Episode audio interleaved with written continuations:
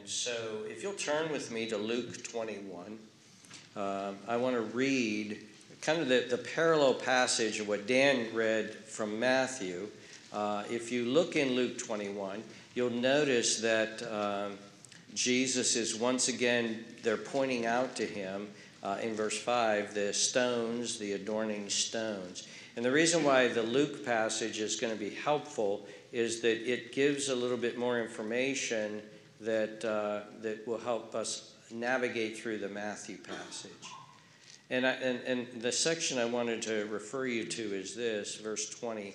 It says, But when you see Jerusalem surrounded by armies, then know that its desolation is near. Then let those who are in Judea flee to the hills, and let those who are in the midst of her depart, and let not those who are in the country enter her. For these are the days of vengeance, that all things which were, are written may be fulfilled. But woe to those who are pregnant and to those who are nursing babies in those days, for there will be great distress in the land and wrath upon this people. And this is the important verse. And they will fall by the edge of the sword and be led away captive to all nations, and Jerusalem will be trampled by Gentiles until the times of the Gentiles are fulfilled. Then you'll notice that in the New King James, uh, the, there's a bold number 25. That means this is a paragraph break. And there will be signs in the sun and in the moon and in the stars and the earth, distress of nations, and with perplexity, the sea and the waves roaring, men's hearts failing them for, from fear and the expectation of those things which are coming on the earth. For the powers of the heavens will be shaken.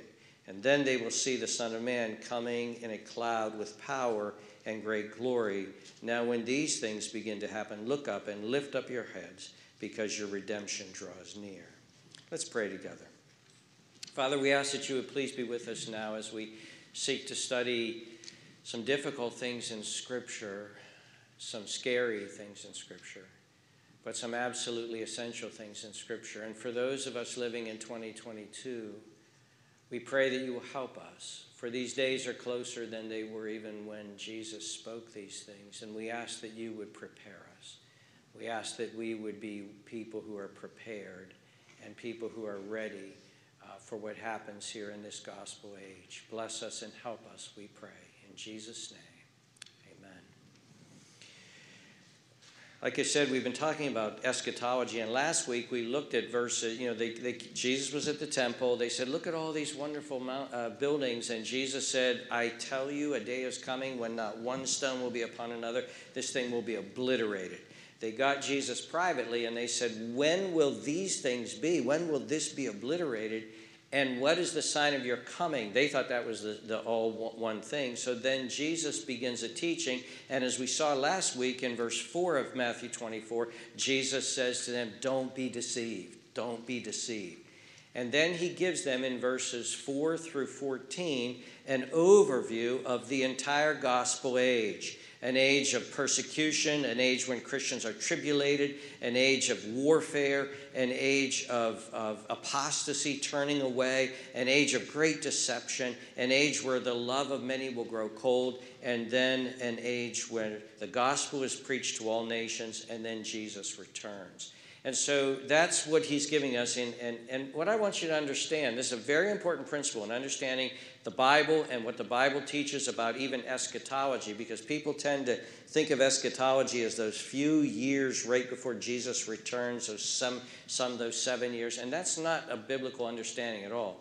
A biblical understanding is, is that, that from the moment of Jesus' first uh, appearing to his second appearing, Though that is going to be a period of time where there is going to be all of these events will take place in every generation in one sense. They're going to take place. There's going to be antichrist. There's going to be tribulation. There's going to be tem- uh, there's going to be apostasy. There's going to be this. And I often think of it, and when I teach uh, uh, uh, eschatology, I, I, I, give people sort of the illustration. If you've ever been on the beach and you've made a, a castle, a sand castle, and then the, the tide starts to come in, and one wave comes, and then another wave comes and gets closer to your castle, and then another wave comes and gets closer to your castle, and finally that final wave comes and it wipes out your castle. Eschatology is kind of like that. For instance, in 1 John chapter 1 and verse 18, uh, John writes this Little children, it is the last hour. And as you have heard that the Antichrist is coming, even now many Antichrists have come. See, those are the waves. Many Antichrists have come, by which we know it is the last hour. Satan is unleashing Antichrists, and they're coming, and they're coming. And there have been many Antichrists coming since Jesus' time as well. Let me give you an example of one. We're all aware right now in the news of the Ukraine and how the Ukrainians are fighting against the Russians. But what we don't know, most of us Americans, what we don't know is why the Ukrainians are fighting so vehemently against the Russians. Well, you might think, well, you know, they're being invaded. That's why. Well, there's more to it than that. There's more to it than that. You see, you need to understand that during World War II, the Nazis took over the Ukraine. The Ukraine was, was, is, is a big, it's like Kansas, it's a big wheat field. The Nazis took over the Ukraine, and then the Russians beat them back, okay? But unlike the Americans, the Russians didn't leave the Ukraine. They, in, they made the Ukraine part of the Soviet Union. And so, what they decided to do, because they were socialists, what socialists do is socialists believe that the state should take over everything and run everything. And so, what the Soviets did under Joseph Stalin is, is they came to every farmer. So, say you were a farmer and you owned 500 acres, you had a tractor, you have a barn, you have a business going. They came to every farmer in the Ukraine and they said to the Ukrainian farmers, that land is now the state's land. The Soviet Union now owns all of your. You're no longer a farmer like this you are an employee of the Soviet Union. You're part of a large farm collective, and we have bureaucrats who are deciding what fuel to buy, what tractors to use, when to plant, when to sow. And you are now just simply an employee, and you'll get paid minimum wage, and we'll give you a little bag of wheat when you're done. But now this barn, this land, and everything is ours. Well, the Ukrainian farmers weren't going to just roll over and play dead easily. And so the Ukrainian farmers said, No, we resist. No, that's stupid. No, that's crazy. No, you're going to impoverish all of us, which they in fact did. The Soviet Union, in fact, impoverished everybody because collective farming didn't work. But what the farmers did is they said, No, they were resisting. And then, and, and then what would happen is when the grain was harvested, these farmers would take this grain and they would hide it they would hide it. Well, when Joseph Stalin realized what was going on, realized that they were resisting collective farming, realized they were resisting his socialist agenda, then they sent the Russian army in. And what they did is they went house to house to these farmers. They confiscated everything that they had. They confiscated their tractors. They, they kicked, and they took they took basically poles and they beat on the floor. And if they found a hollow spot where they were hiding grain, they immediately took all of the men of that household, the farmer, his sons, and they took them to Siberia where they would die of starvation and then in the gulags. Eventually, what happened is, is that this massive man made, government made uh, uh, famine took place in the Ukraine. People had no food. The, Soviet, the Russians took all of the food. They had no food. And they were literally starving. And people write stories of they would go out and they would wake up in the morning and in their old, in their garden, which has already been harvested, like we're harvesting our gardens now, in their gardens, they would find corpses of women and children and people bloated who had been digging in the mud in the wintertime trying to get the roots of what there was in the roots of their tomato plants, the roots of these people left in their garden to eat. It's estimated that 3.9 million people died of starvation. 3.9 million people. And that's why Joseph Stalin is considered one of the greatest mass murderers in the history of mankind. 3.9 million people died of starvation because he forced them to starve until they, they, until they became a part of the socialist agenda that, that he wanted to, to impose. Now, think of this. You're living in the Ukraine, it's in the 1940s and 1950s. Your farm has been taken, your husband has been sent off to the prisoner of war camp. An atheist leader, Joseph Stalin, is the head of the country. The Eastern Orthodox Church is in bed with him in order to keep their power, just like they are with Putin today. And that's why the head of the Eastern, Russian Eastern Orthodox Church is in so much trouble today because he refuses to, he refuses to, to protest against the war now. They're in bed. So you have this false church and you have this government, this atheist government, in bed together, forcing famine. Your children are starving. You're starving. It's illegal to be a Christian. You're in this country, Ukraine. What are you thinking? The end times have come. The Antichrist is here. This is it. How could it get any worse? And so you see, that wasn't the end times. Nevertheless, Joseph Stalin was an Antichrist figure. He was an Antichrist. And he's a mini model of what is to come. He was just one of the waves, one of the waves. And so, what Jesus is going to do is try to prepare his people, especially for the final wave, another wave, what's going to happen in Jerusalem, and then the final wave. And so, that's what we're going to look at today. And so, what Jesus, remember, Jesus was asked two questions. So, let's, let's study our Bibles now. Look at, um, look at verse 3. They, he was asked, Tell us when these things will be, the destruction of Jerusalem, and what will be the sign of your coming and of the end of the age? And that and Jesus is now going to answer both of their questions. In verses 15, and then we're not sure, I'm a little bit of, little bit of uh, puzzlement here, whether it's 21, 22, or, or what. Jesus is going to talk about the destruction of Jerusalem in 70 AD. This took place in 70 AD. And then he's going to change and he's going to start talking about his, his coming he's going to actually start to present to them to the people that this is two separate things. Verses 15 through, say, 19 is very localized. It has to do with Judea. He's telling the people in Judea to run to the mountains. But as you move past 21 and 22, now you're talking about the elect. Now you're talking about the entire world. And you're talking finally about the coming of the Lord Jesus Christ. So there's, there's two things going on in this text. So let's begin with the first one the destruction of Jerusalem. Verse 15. Therefore, when you see the abomination of desolation spoken by the prophet Daniel standing in the holy place, whoever reads, let him understand. Then let those who are in Judea flee to the mountains. And let him who is on the housetop not go down to take anything out of his house and let him who is in the field not go back to get his clothes. But woe to those who are pregnant and to those who are nursing babies in those days. Now, the abomination that causes desolation, the word abomination is kind of an interesting word. In the original language, it means to reek with stench, disgustingly abhorrent. And then it took on this idea of the moral horror, a stench to God. Now, when Daniel, who in the book of Daniel uh, wrote uh, about this abomination of desolation, Daniel, it is, it is agreed by almost all scholars at this point, Daniel was actually referring and prophesying of one of the waves of Antichrist that was going to come, of a man named Antiochus Epiphanes, who was a Greek king.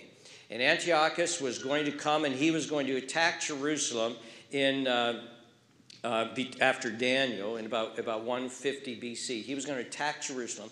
And when he got into Jerusalem, Antiochus was going to uh, bring the god Zeus, as it were, images of the god Zeus, plant them in the temple, and he was going to sacrifice a pig on the altar in the temple. He was going to make Judaism illegal. He was going to put a figurehead in as high priest, and that was what was going to happen. And the Maccabees fought him, and he was the first. Uh, uh, abomination that caused desolation. He actually desecrated the entire temple.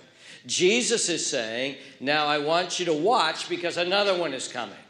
And the other one that came, came in 70 AD, and that was Titus. And he came with the Romans, and he came, he entered into the temple area, he desecrated the temple, and then eventually, because the Jewish war took on, he eventually he had surrounded Jerusalem. It, it, was a terrible war. It was a time Jerusalem was starved to death. People were eating their children. It was a time of unprecedented, terrible, terrible things. Read if you want to read some things of this. It, sometimes I've read Josephus, and I've had literally had to put the book down. I was so sick to my stomach what awful things happened to Jerusalem at that point, and then eventually Titus just wiped the whole thing out and, and, and leveled it, and the temple, of course, has not been rebuilt even to this day. He was a wave, he was an antichrist. And then Jesus is going to talk about, and Paul talks about in Second Thessalonians, this in the book of Revelation, when we get to the book of Revelation this fall, he's going to talk about the final wave that's going to come, a final man of sin who will actually enter into the world. Now, Jesus, of course, has his pastoral concern. And notice what he says. He says in verses 16, 17, and 18, he's warning the people get out of Judea, get out. Don't go into Jerusalem, get out, flee. As soon as you see this unfolding, flee, get out of there. Don't even go down and get your stuff. This is just euphemistic language. Don't even go down to your house and grab anything. Don't pack a suitcase. Get out of town. And history tells us that during that time, Christians did flee from Jerusalem in large numbers because they had had this forewarning from Jesus. And then, of course, the question became uh, well, and then you have verses uh, 21 and 22. And here's where biblical scholars on all sides, uh, they're, they're not sure where these verses fit. And I'm going to actually just give you the facts and let you decide, okay? Uh, do these fit with the destruction of Jerusalem in 70 AD? In other words, do they fit with 15 through 20? Or does 21 and 22 introduce the beginning of what now Jesus is going to turn to, which is the actual second coming and the events uh, preceding that. And that's this it says, And there will be great tribulation, such as has not been since the beginning of the world until this time, nor ever shall be. And unless those days were shortened, no flesh would be saved, but for the elect's sake, those days are shortened. Now, some scholars who look at this and say, well, this is referring to the events around 70 AD, uh, will say something like this. You know, there has been tribulation has been going on. Verse 9, Jesus teaches that. But it got so great around the events of 70 AD that it was such, just a horrific time. And Jesus is referring to those horrific times. Um, D.A. Carson, many of you know, very, very, very God, godly and good scholar, he says he's convinced that this is around 70 AD because he said the phrase, such has not been since the beginning of the world until this time, nor ever shall be, those words couldn't be spoken of a final tribulation, uh, such because there will be no time after the final tribulation. And so uh, that. On the other hand, others look at this and say, wait a minute this sounds way more intense than even that, although that was intense. And now comes in this idea of the elect. Now comes in something that is larger than Judea. This is no longer a local warning here. This is a worldwide warning. This is something since the beginning of the world, and this is something that involves the whole world because if this wasn't shortened, no, no flesh would be saved. That's hard to see that that's surrounding the events of Jerusalem. That seems like this is much greater. So you decide where those two verses fit. But there's no real question from verses 23 on that now we are focusing on the second coming of Christ. Look at verse 23. Then, if anyone says to you, Look, here is the Christ, or there, do not believe it. For false Christs, antichrists, and false prophets will rise and show great signs and wonders to deceive, if possible, even the elect. See, I have told you beforehand. Therefore, if they say to you, Look, he is in the desert, do not go out. Or, Look, he is in the inner rooms, do not believe it. For as the lightning comes from the east and flashes to the west, so will be the coming of the Son of Man be. For wherever the carcass is, there the eagles will be gathered together. Now, notice this text. Jesus is saying that, again, false Christ, antichrist, false prophets, false religion, false state, that this is all going to rise. But notice that it gets ramped up a little bit in verse 24.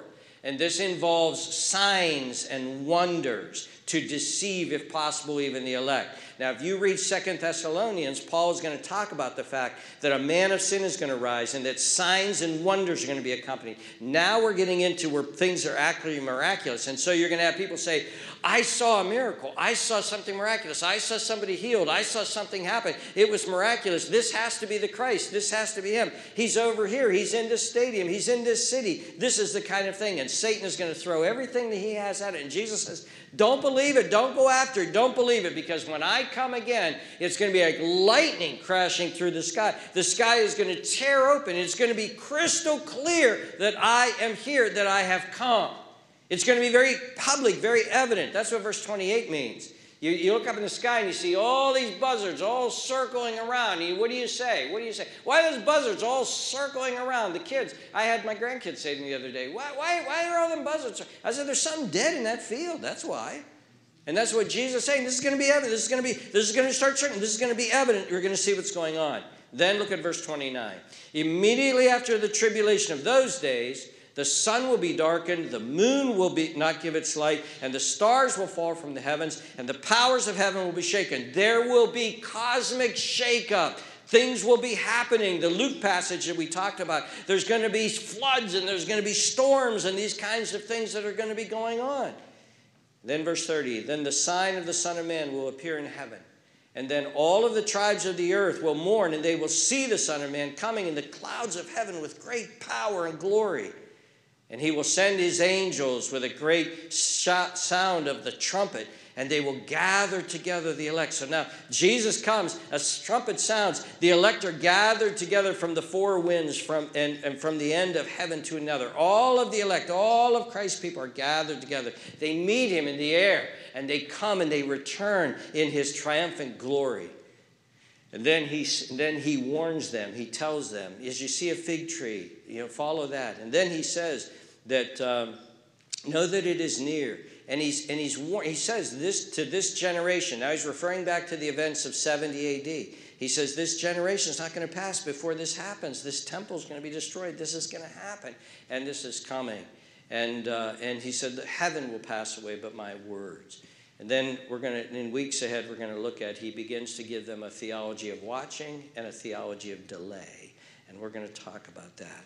So this is what Jesus is, is referring to here. Now, the Son of Man came, the Son of God came from heaven.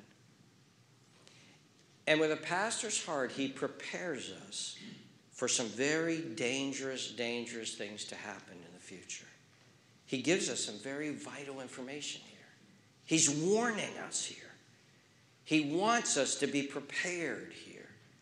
And it's very important that we somehow try to bring this to ourselves and say, How, what practical thing will this help me with right now? Instead of just jumping up and jumping back into life as normal. One of the things that he says here is that there is going to be deception and rebellion against God. It is going to grow and grow and grow. And I can tell you, I'm, I was young once and now I'm old. Um, I've seen it grow in my lifetime. And this deception is going to pull in many, as we looked at last week. Look at verse 10. Then many will be offended, and they will betray one another. Verse 11. Then many false prophets will come and deceive many. And the law, love, uh, lawlessness, verse 12, the love will grow cold for many many, the love of many will grow cold. And in fact, the deception, the deception is going to be so powerful, so great. And when people are deceived, they don't know they're being deceived. It's going to be so great. Look at what he says in verse 24. He says, For false Christs and false prophets will rise and show great signs and wonders to deceive, if possible, even the elect.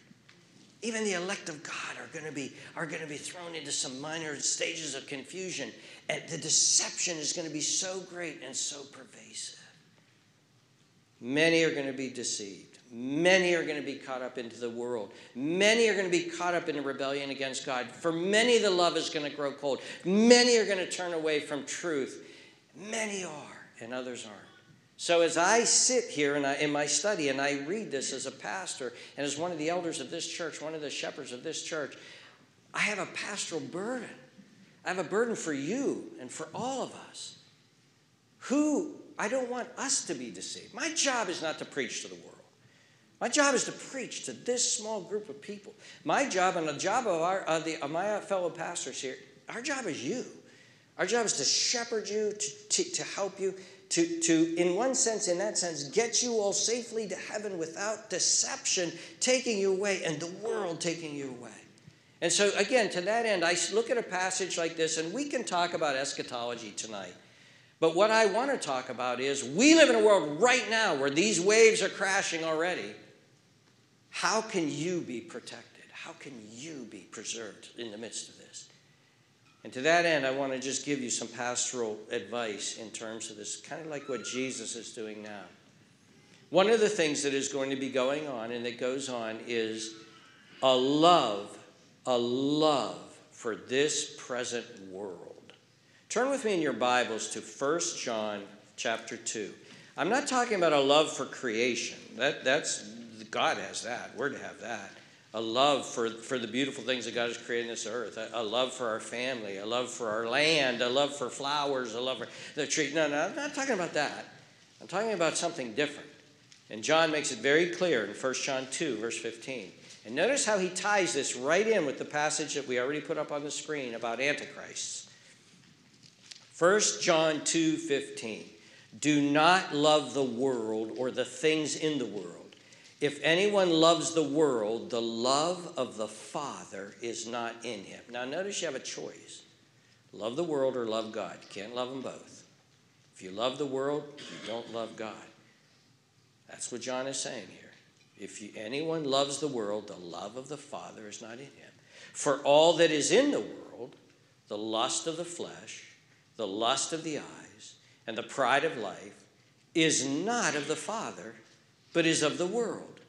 And so lust of the flesh, and that, that, is, that is certainly sexual lustings, but it's way more than that because the flesh in the Bible is our sinful nature. It could be the lust for recognition. It could be the lust for money. It could be the lust for pleasure. It could be the lust for anything else. It, it, those, these lust of the flesh, lust of the eyes, and this pride, this arrogance, this arrogance that says, I don't need God. I can do this on my own. I've got this. I've got all the wisdom I need to run my own life. I don't need God. He says, all of that is not of God. It is of the world. That's how the world thinks. Verse 17, but the world is passing away and the lust of it. This world is marked for destruction. But he who does the will of the Father of God abides forever. Then notice he jumps right in. Little children, it is the last hour. And as you have heard, if the Antichrist is coming, even now many Antichrists have come. And by this we know this is the last hour. The waves are starting to crash. And then notice verse 19, he actually talks about apostasy, people leaving the faith. They went out from us, but they were not of us. For if they had been of us, they would have continued with us. But they went out, and that they might be made manifest that none of them were of us. This apostasy, these were deceived, these followed the world, these were sucked in, they're gone, they're part of the many. And John is trying to warn his people he speaks to them as the elect, but you have the anointing from the Holy Spirit, and you know all these things. You have the Holy Spirit. You know these things. And so, what we need to be careful about and cautious about and are being warned about is the love of this world. In John chapter, in James chapter 4 and verse 4, James puts it this way Adulterers and adulteresses, do you not know that friendship with the world is enmity with God? If you're a friend of this world, you're an enemy of God. Whoever therefore wants to be a friend of the world makes himself an enemy of God. And so, this idea is the love of the world. The love of the world. Now, why is my heart so exercised about this? I'll tell you why. The world in our generation now has a pervasive presence with you in your life that is unprecedented in the history of the entire world. The pervasiveness of it, its words, its lies, its suggestions come at us so constantly, absolutely, unbelievably different than the world uh, before us. In fact, think of it this way we live in the 21st century. Okay, the 20th century was where this pervasiveness of the world began to really invade. But the 19th century, 18th century, 15th century, 12th century, 9th century, 6th century, 5th century, 1st century, where Jesus was, all of that time, they had a very different relationship with the pervasiveness. The, the sins were the same. What am, I, what am I talking about? Well, let me give you an example. If I was, when I was a young teenage boy, and me and my other totally fallen, totally depraved teenage boy friends wanted to see pornography, we either had to go to 7 Eleven and steal a magazine, or steal one from our older brothers, or find one whose dad had a stack in his basement. That was the only access we'd have pornography. Today, what do the depraved teenage boys do? They pull out their cell phone. That's the pervasiveness of the world. Now, Jonathan Edwards, who was a great uh, uh, a preacher, in, in the 1740s, they actually had a pornography problem in their church. It, it became a, a big controversy. What was that? Well, the boys got a hold of a midwife manual. I don't know how they did it, but they did it. And there were no pictures, it was just words. It became this huge, explosive thing that actually even led to Jonathan Edwards being dismissed from the church. Let's go back for a moment here to colonial times. 150 years from now, 200 years ago, think about what it was like. Do you know that those people never saw one advertisement ever? I read, I read several years ago that there was more information, more news in one New York Times Sunday edition than Jonathan Edwards would have got his entire lifetime. So let's bring that up to now. One news website You go on one news website. There is more news rate, there is more information there than Jonathan Edwards would have got in his, in his entire lifetime. That's the pervasiveness of the world coming at us. Think about this. Those colonial boys back in Northampton, where in Massachusetts in Jonathan Edwards' times, they would have never seen one provocatively dressed woman. Not one. They would have never seen a woman scantily clad unless they, their sisters were running to the outhouse and scantily clad, or, they, or, or their mother was nursing a baby. They never saw one scantily clad. Not one. Never. They, they, they never watched one sitcom let alone a series. They never watched one series. They never even saw the live concerts were, were kind of classical music. You hardly ever saw them, or a bunch of people with a guitar on a back porch. They never saw one photograph. There was no such thing as photographs. So think of the deception, the presence of the world in our life now. Advertisements, movies, sitcoms, a serial series is on TV, Netflix and Hulu and, and, and Peacock and, and, and TikTok and, and Instagram and Space and Snapchat and all of this coming at us, coming at us, coming at us all the time. Pornography, absolutely, totally accessible. And all of it subtle and all of it deceptive and all of it lies. And it's the world saying, Come and love me, come and embrace me, come and be a part of me, come and think like me, come and be like me, come and react like me, come and see this as normal. Come and see this and accept it. Come, come, come. And what happens to us as Christians in the midst of all of this pouring at us is that we slowly and subtly and incrementally slowly get changed and get pressed and get conformed into its image. And that's why Paul says in Romans chapter 12, he says, Do not be conformed into the image of this age, but be transformed. No, we become conformed and we don't even know it. We become catty, we become gossipy, we cut other people down. We become cynical. In fact, when I first became a Christian, one of the first sins I thought that I really needed to come with was I was so cynical. I made fun of everything.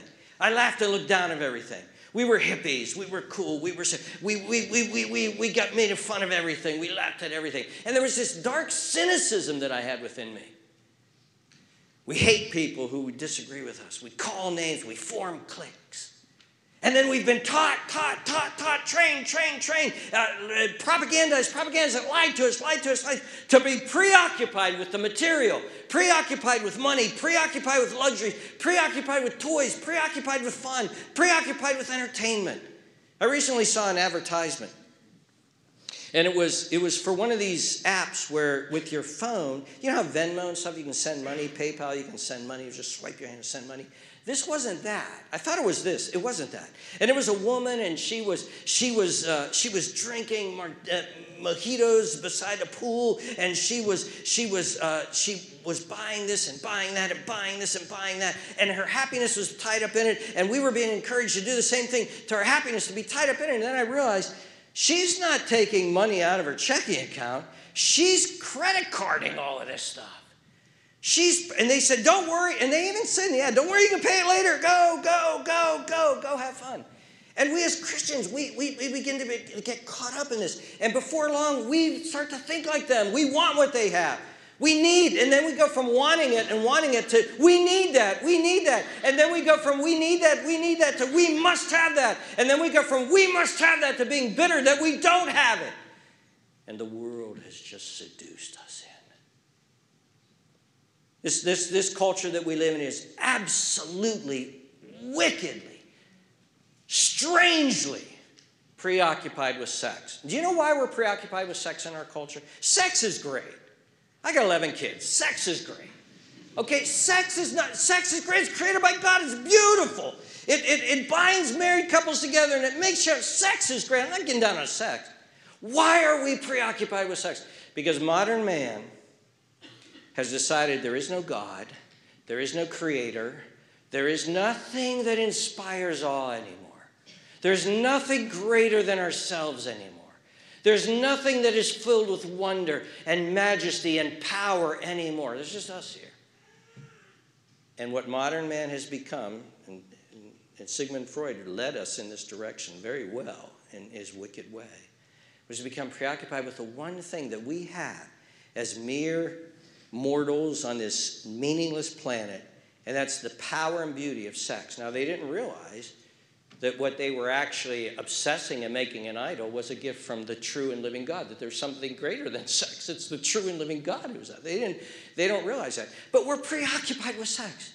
And it comes at us from all of these ways, all constantly, until all of a sudden people joke about it. We as Christians are joking about it, dressing provocatively to try to stimulate sexual. We don't even know, people don't even know they're dressing sexually anymore.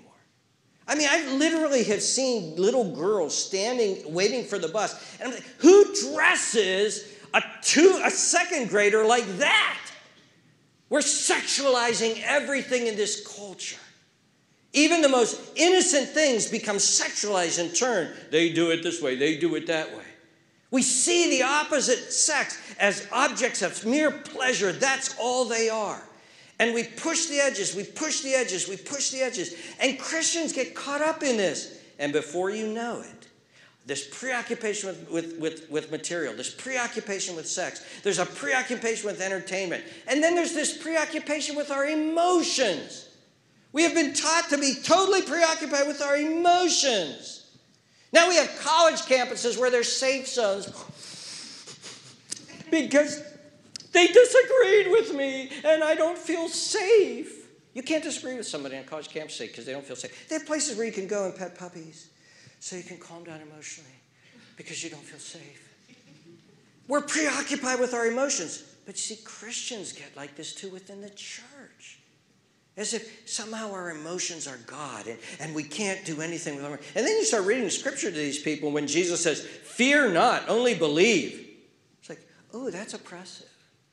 Oh, you're stepping all over my emotions. I don't feel safe when you talk like that. I feel threatened. What is the result?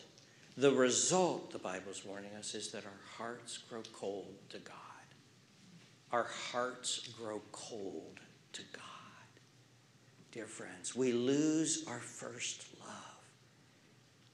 And God is no longer preoccupying us because the world is preoccupying us. The love of the world has taken away our love for God. In fact, I would urge you I would urge you to ask yourself this question in all areas of your life. Is this activity, this TV show, this podcast, this entertainment, this what I do, does that draw me nearer to God or does that draw me away from God? Now, some things are neutral. Checking the oil on, uh, checking the oil in your car and checking the tires. Okay, that's, that, know that's stuff we got to do. I get that. But when you read this book or watch this movie or listen to this song or hang out with this group of friends or do this or do that, at the end of that time, when that is over, are you ready to open your Bible? Do you, you, you want to get home and, do, and just pray? Are you ready to go and worship?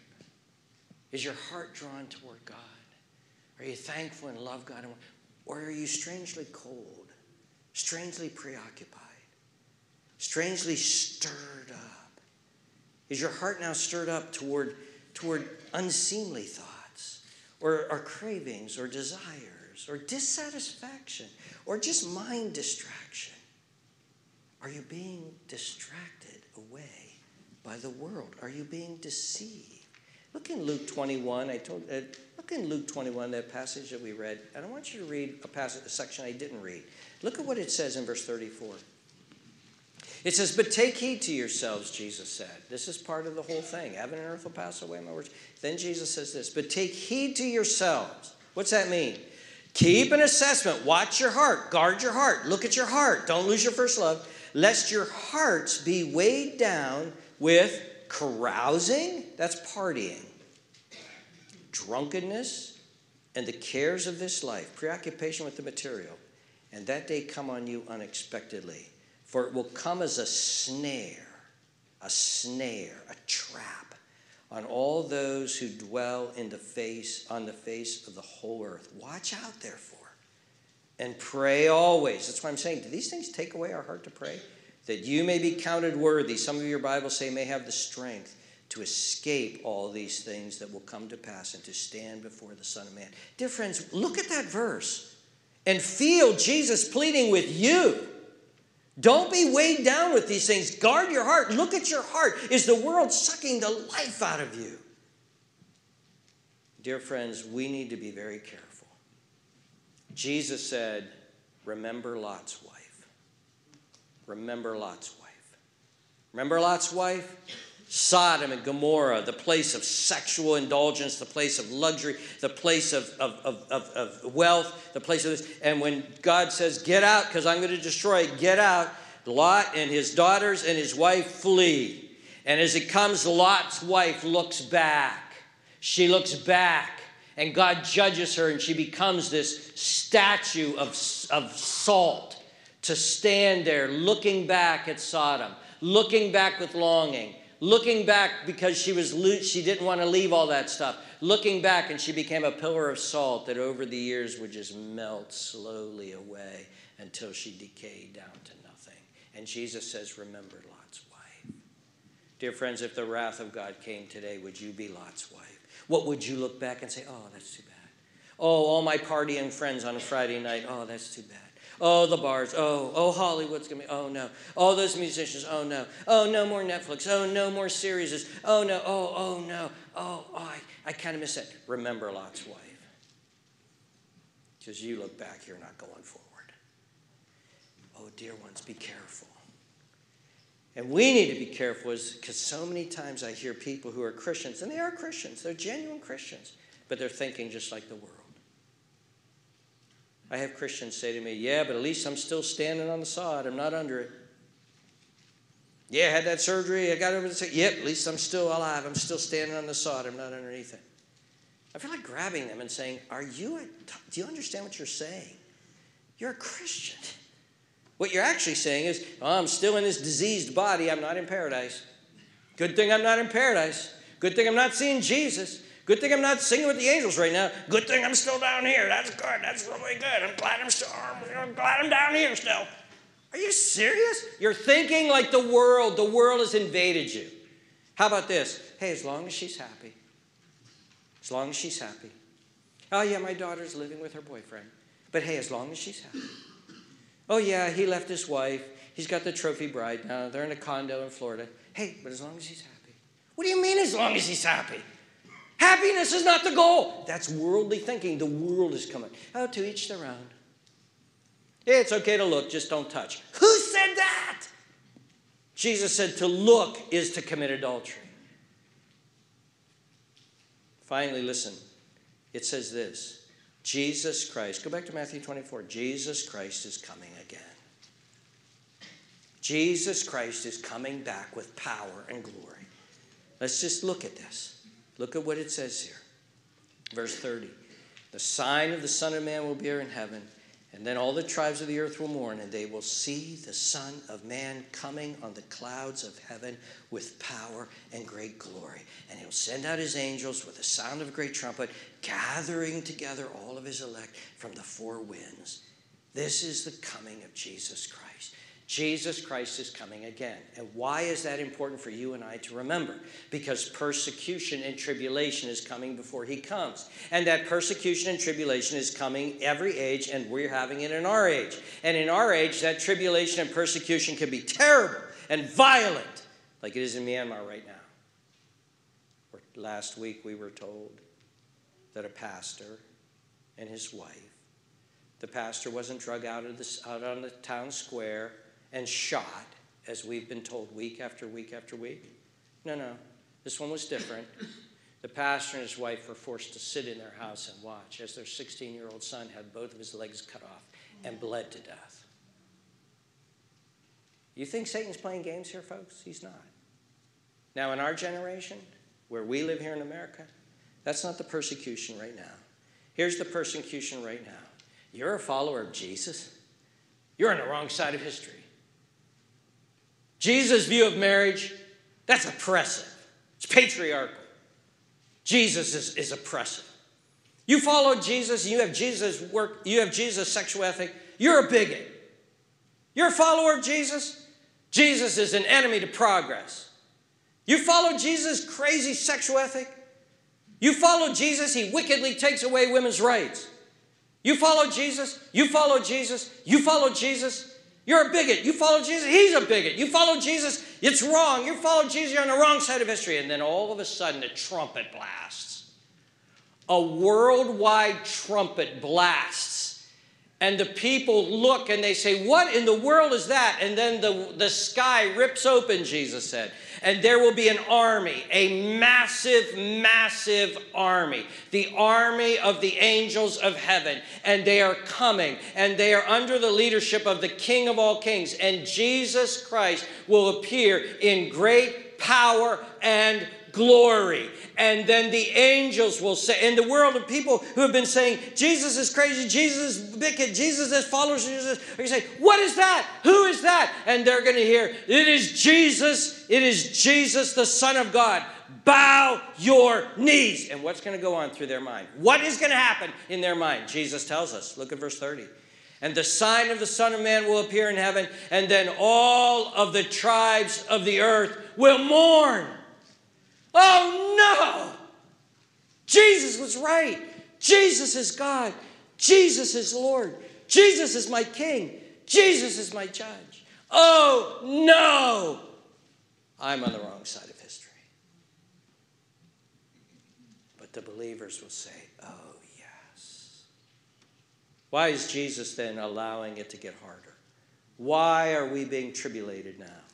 Why are we coming under tribulation? Why are we coming under persecution? Well, Jesus is purging his church.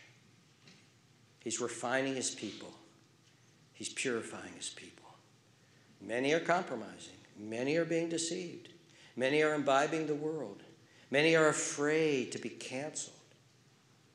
But others, and I hope this is happening to you because it's happening to me. That's why I can preach so plainly here.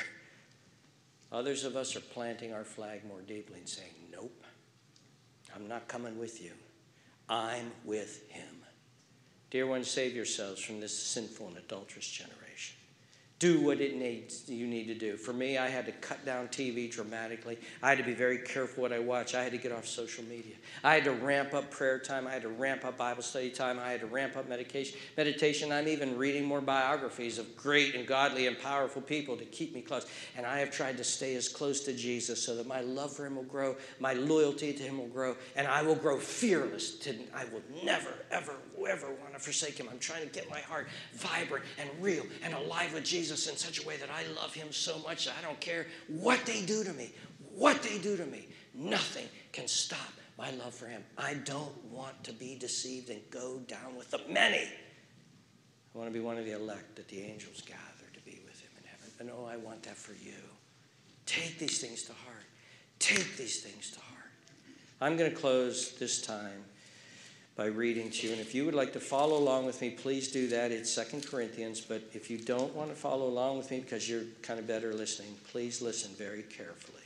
And let the Word of God have its final view, word. And it's Second Corinthians chapter 6. It's found page on 1330. Listen to the Word of God. This is the apostle speaking to the wicked Las Vegas of his generation, Corinthian, Corinth. He says in verse 14, Do not be unequally yoked together with unbelievers. For what fellowship has righteousness with lawlessness? And what communion has light with darkness? And what accord has Christ with Belial, that's Satan? Or what part has a believer with an unbeliever? Or what agreement has the temple of God with idols? For you are the temple of the living God. As God has said, I will dwell in them and walk among them. I will be their God, and they shall be my people. Therefore, come out from among them and be separate, says the Lord. Do not touch what is unclean, and I will receive you. I will be a father to you, and you shall be sons and daughters, says the Lord Almighty.